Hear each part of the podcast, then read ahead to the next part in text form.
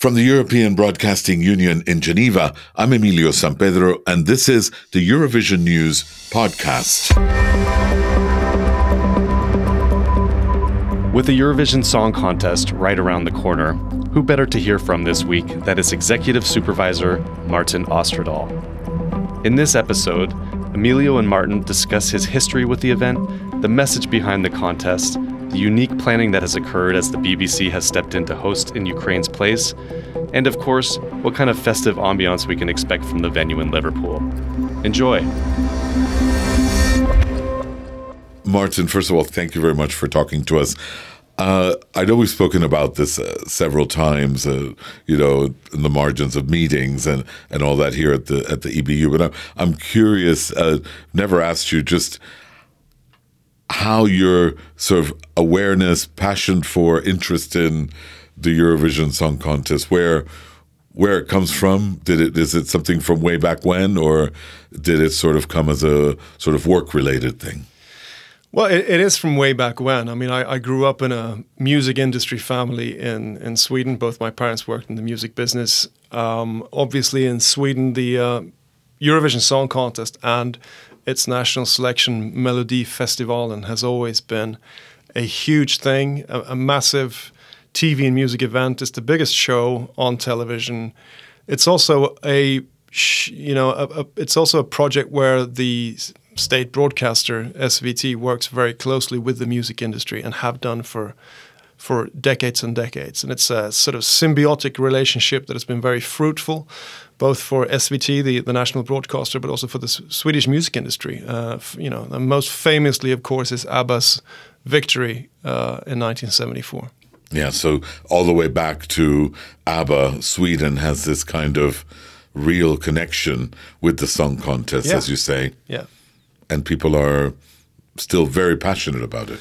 Oh yeah, uh, very much so, and, and and it keeps you know it, with ABBA was also the beginning of what became the Swedish pop music export miracle uh, across the world, and, and Sweden is today, I think, the third largest exporter of pop music uh, after the UK and the United States with uh, with a lot of international success, and that all started with with with ABBA, uh, and uh, it's still going on. And it's had huge success ever since. I mean, you ended up hosting uh, Sweden and ended up hosting the 2013 and 2016. That's right. yeah, song contest, which you executive produced. Yeah, that's correct. I, have I've actually been involved in the song contest since uh, I think the first Eurovision Song Contest I went to was back in Helsinki, and that would have been 2006, I believe. Um, and I've been to everyone ever ever since, um, and and had the honor to to produce the Eurovision Song Contest in Malmö in 2013 after Loreen Euphoria uh, uh, won in Baku in Azerbaijan. Um, and then again uh, in Vienna with Måns we uh, we won again. So yes, I'm one of the few people who have produced the show twice. Wow! What is it about that Swedish pop music sort of miracle that that formula? What is that that makes it sort of work and cut across? Because sometimes it feels like whether the Swedish entry wins or not, uh, that year. It always feels like they came in with a solid, you know, attempt uh, to to make themselves uh, known. Yeah, I think the solid attempt uh, comes from the fact that the national selection is such a big thing, and that it gets the entire music industry, the national music industry, behind it. So with that kind of infrastructure in place, with with six Saturday nights uh, in a row during the winter. Uh, uh, it's a it's a tour concept in different ice hockey size indoor arenas across the country in Sweden, which is the pre-selection for Eurovision Song Contest. Um, and and and I think you know every year thousands of songs are being uh, submitted, uh, and and the best are selected for this tour show, and then eventually there's a winner at the end of that. But those those submissions are all high quality. And I think that tradition and that you know infrastructure of that big public event being also backed by the music industry from from the beginning uh, does create a um, uh, a platform where, where, where good music comes from. It's not dissimilar to what it, the Italians have with Sanremo, which of course is the oldest of its kind and also the inspiration to the Eurovision Song Contest itself. Um, and since uh, since Italy Italy came back to the Eurovision Song Contest after a, a brief uh, pause a, a, few years ago, and then since then Sanremo has act has been the national pre-selection show. Uh, and and just like the example of, of, Sweden, we always know that at the end of that long pipeline of the San Remo festival, there will be a good uh, there will be a good Italian act. Uh, so I think that that structural in place that that some countries have in the national selections really is the uh, the the main key to to uh, to the to the answer to the to your question. But but that aside, I mean, Sweden specifically has a has a very very strong music culture and music tradition, uh, and it's often referred to the schooling system, how we teach music in Sweden, how it's a natural part of what every kid learns to to to do growing up. It's a singing culture. We sing when we eat. We sing when we drink. uh, similarly to the Irish, actually, and and funnily enough, Sweden and Ireland are the two countries that have won the Eurovision Song Contest the most times. Yeah, so you came from that sort of uh, background of real, you know, passion for music, passion for the contest itself, direct involvement in the contest as a, a executive producer working uh, for big public service media, member of the EBU. But then you come to work here, working on the contest itself. Uh, this huge event takes place once a year, and you've got to run it so what was that like? Um, well, I had a I had a um, a period in between, sort of bridging bridging in between those two, and that's uh, that's called the reference group, which is the governing board of the Eurovision Song Contest. Um, and, and as an executive producer, you stay on that for another two years each. Well, after you've hosted, and because we hosted twice in three years, I, I actually sat on, on the reference group for a, for a total of seven years before I came here. So I was quite well I was very familiar with the EBU, uh, with with the with the key people in the Eurovision Song Contest team here in Geneva, uh, with the legal department, with with uh, the communications department, with the management. Uh, so I, I, guess I had a, you know, I, I had some preparations, uh, but but coming here uh, and working on, on on this side of it, of course, gives a different perspective. Um, the Eurovision Song Contest, as you say, happens once a year, but that's only part of the truth. What actually happens every year is that it's an international movement uh, that starts around Christmas uh, and that takes you to uh, to the grand final in, in, the middle of May. Uh, similarly to to the world of sports, that would be the the World Cup final that you see, the grand final of the Eurovision. But the national selection and the pre-selection phase, which begins in uh, around Christmas time, is is the uh, the FIFA qualifiers. Uh, uh, and it, it lives a, a, life more and more, which is 365 on digital. Uh, it is a still, which is amazing. Uh, being an entertainment television show producer, it's it's it's encouraging to see that the Eurovision Song Contest, contrary to many other shiny floor music entertainment shows, is actually still growing in popularity and growing in audience, and it really has kept its uh, its grip on the audience. And, and with the different digital platforms that we add to, to television, uh, this brand and product is, uh, is really growing uh, uh, at great speed at the moment. And one of the things you're able to do with the Eurovision Song Contest throughout that whole year, but also on the on the week, the big week itself, and the final on the Saturday, is that for many of the members of the EBU, this is when they draw the highest number of young people to their main channels that used to be back in the heyday of television, the channels that that ran things, you know, that everybody watched, but they struggle to get young people to watch, but not when the song contest is on. No, um, that's right. Um, I think we typically, you know, on an, on average across the board, I think we're the Eurovision Song Contest scores, you know, double or quadruple uh, in, in that target group compared to uh, the channel average um, as, that you just mentioned. which is great news, of course. But the, the, you know, the Eurovision Song Contest does a lot of good things for for Euro- European public service media. It's it's when we reach the young audience, but it's also when we really show the values because this is a value-driven brand. Um, and um, the values are uh, diversity, inclusivity, universality, values that are deeply rooted in European public service media traditions. Um, but it, it is manifested on that stage uh, once every year when we unite Europe uh, on one stage and, and, and, have this contest together. So I think um, that's, that's that's a big reason why it's still still relevant as you say, it's it's very value driven. There's a, the feeling of positivity, inclusivity in it. There's obviously a message there of you know acceptance and uh, love. Even you know, it's it's a very positive message. But it's difficult in this day and age, and always isn't it, to keep politics out of something so big like the Eurovision Song Contest What's that like? What's what are the challenges around that? I actually heard the other day from a colleague at BBC that there was some research that have that have found that watching the Eurovision Song Contest makes your life 13% more happy uh, I'm not sure what the scientific basis for that is, but, but I thought it was an interesting fact. So yeah, we should all watch Eurovision and we'll be a little bit happier. But yes, um, it is. Uh, I mean, we have decided a long time ago in this collaboration. The Eurovision Song Contest is a co-production, so it's a co-production between. 40 or so public service media companies in Europe and beyond, as we say these days. And we decided a long time ago when we set the rules for this contest that the stage would be free from political messaging, from instrumentalization, but also free from commercial messages and a few other things that we uh, want to keep. Um, um, we want to keep this a safe haven for for uh, for for a number of uh, reasons. Um, and and we work very hard on that. Uh, what does happen is that people around and, and, and stakeholders around the song contest make politics out of it.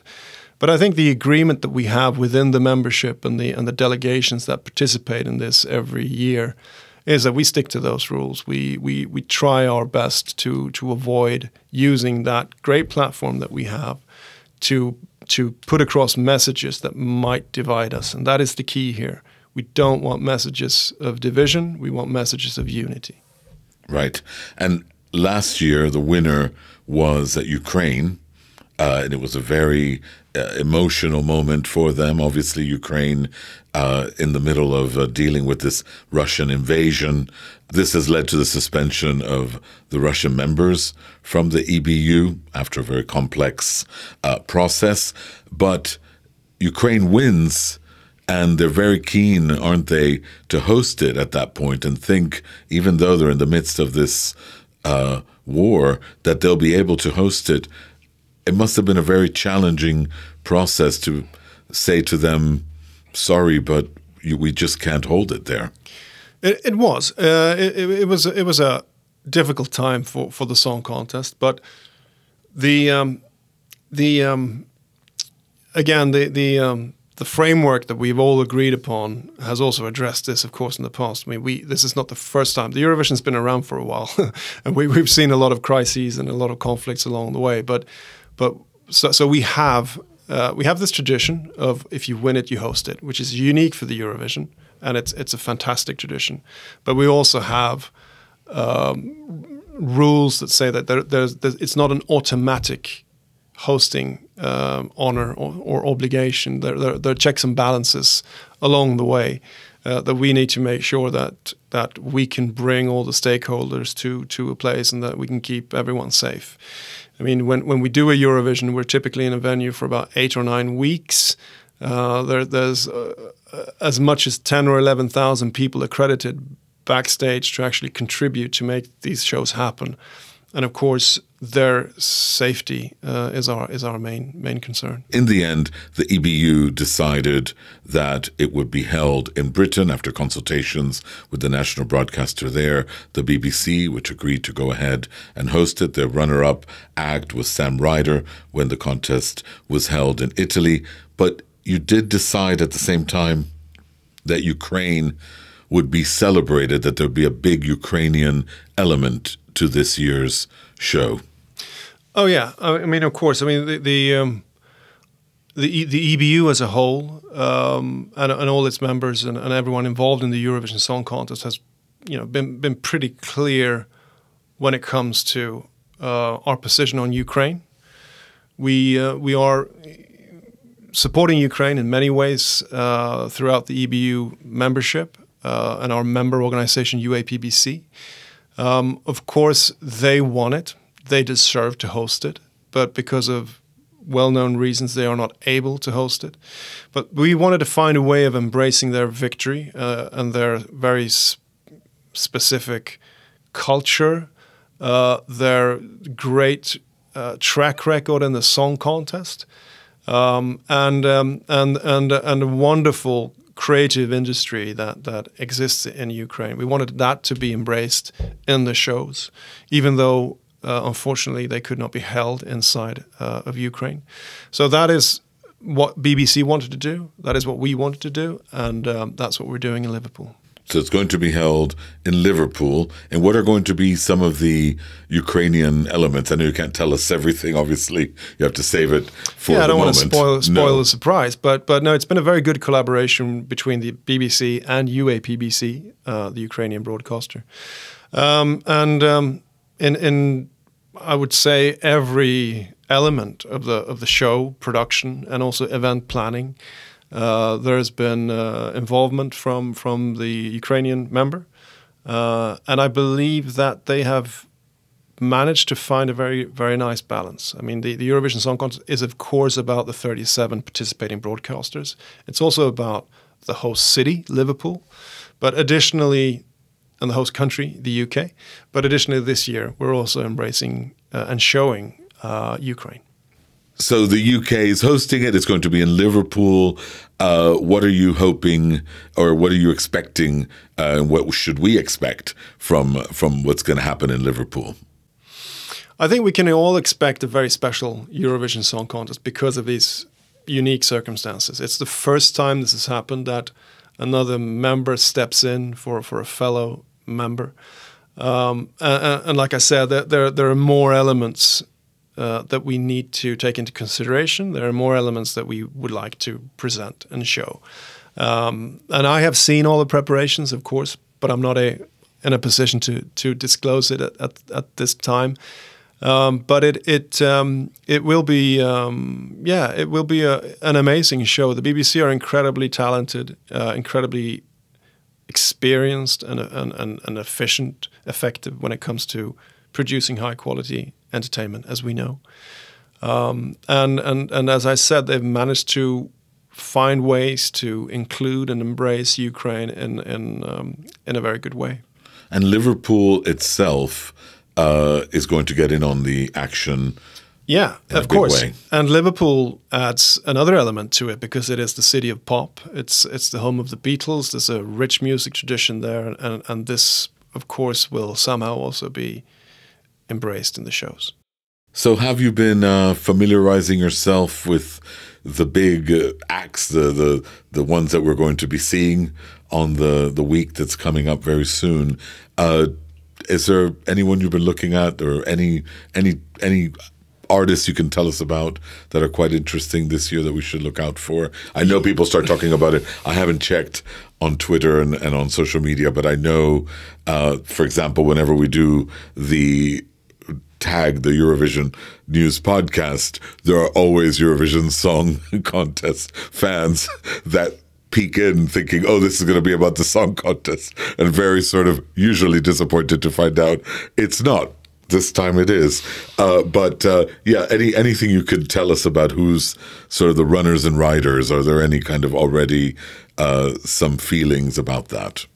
Well, you know, one of one of my main uh, uh, responsibilities as the executive supervisor is to is to remain neutral in this sense, and to make sure that everyone gets equal opportunity and that the contest is an even playing field. So.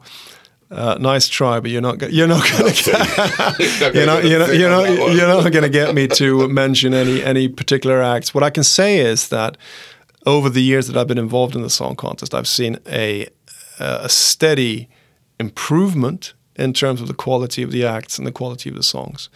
I think the the uh, the you know we we've always had great top levels, but now we have a, a, a low level, if if you pardon the expression, which is significantly higher than it was ten years ago. If you go back and listen to to the the, the playlists of, of um, earlier Eurovision Song Contest with the one that you will be listening to this year. Uh, and last year and the year before that, uh, the, the Eurovision has really taken leaps forward in terms of being closer to uh, pop music in general, what people like to listen to, even outside of the contest, but also keeping that unique, courageous uh, twist on on on on the on the songs and the performances that are so significant for the song contest. And this is being noticed. It's being noticed by by the big music industry players. It's being noticed by by platforms like Spotify, who who who now realized that the official Eurovision Song Contest playlist of last year was actually their second most listened to. Mm. So so so they're all coming to to uh, to support uh, the Eurovision Song Contest now, which wasn't always the case. Right, and you, you mentioned we mentioned uh, we mentioned uh, how people really talk about it all year long on, on social media, and it's yeah. a huge. I mean, we uh, had a phenomenal. Uh, I mean, a couple of years ago, when you talked about the hits of the Eurovision Song Contest, people were referring to Celine Dion or ABBA. Now, in the last three or four years, we've had so many uh, breakout successes coming from the Eurovision Song Contest, and they're happening now. I mean, the music that that we put on stage now is becoming the hits of today. We have a wonderful example from from last year's edition where uh, an act that was a, a, young girl from Armenia who didn't even finish in the top 10, actually finished in 20th place in the grand final, had a worldwide hit with Snap, uh, Rosa Linn.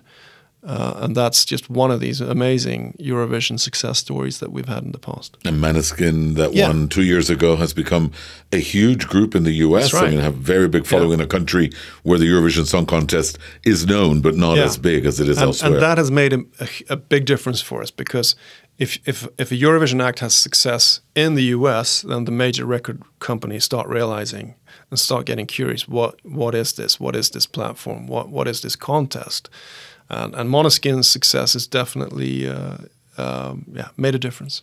And that I guess one of the challenges is that people see it in some places, like the U.S., as fun, possibly fun to poke fun at as well, the song contest, but that not necessarily to be taken seriously. And what you're saying is, yes, it is. Yeah, uh, and I don't see a contradiction there to be honest. I mean, it is serious in many ways. It has a widespread and deep impact. It's a very complex project and a complex organization. It has many stakeholders. Um, so it's serious in those regards. On the other hand, it has to be fun. It has to be um, uh, courageous. It has to be um, thought provoking. Uh, as, a, as a producer of, of television, I'd say the love and hate thing is not a bad thing. What we're afraid of is the indifference. We can never be indifferent to the Eurovision Song Contest. So the fact that it's got that sort of love hate thing going yeah. is a good thing. Yeah. And why the huge following do you think in the LGBT community? It really is, uh, has been, and continues to be uh, huge in, in that community in particular. I think it is because of the values, uh, because we really, you know, we make no fuss about it. We stand up for for these values and for everyone's right to be whoever they want to be, and and we have always done that. I mean, we have, we still have these conversations going on uh, with other major super events of the world, not least in the uh, in the world of sports, uh, and not so long ago. Um, but for us, it's never been a question. Uh, this is a place where everyone's welcome. And uh, like I said before, uh, diversity, inclusivity are our core values. So we should expect more of the same this time around? Yes. You've got this, um, you know, really serious moment, don't you, in your role when uh, it's time to reveal the winners, the scores have to be read out, and you're up there uh, usually uh, sat behind a very serious looking uh, desk with others and reading out the scores. And, and you've got this phrase that they've really picked up on I know in the UK, definitely they have. It's good to go. What's the story behind that? the story behind behind the, the, the phrase or or or, or the, the, what we're actually doing. Now, what you're referring to is the the moment in the show when the presenters go to the scrutineer's desk. That's right. Called, the the EBU scrutineer's desk, and this is also part of Eurovision tradition that you go to the scrutineer's desk uh, before announcing the results to check that everything is okay with the voting. And if you know your Eurovision history well, uh, you know that that's not always the case. Yes. So, so uh, our job at the scrutineer's desk is to make sure that it is, and if it's not, to come up with contingency uh, plans to um, to rescue the broadcast. but there's a lot going on there, actually. I mean, people people might think that we're we're just sitting there um, as figureheads, but. Uh, yeah, um, there have been challenges. Yes. Yeah, uh, and um, hopefully, if everything's good, all I need to do is to tell everyone that they're good to go. And we're good to go with this year's contest then. Yeah, we are. Indeed. Martin Osterdahl, Executive Supervisor of the Eurovision Song Contest here at the EBU. Thank you so much for talking to us on the podcast. And I guess next time we'll be seeing you, we'll be up there on that scrutineer's desk uh, in Liverpool. I suppose so, yes. Uh, thank you very much for having me. Thanks.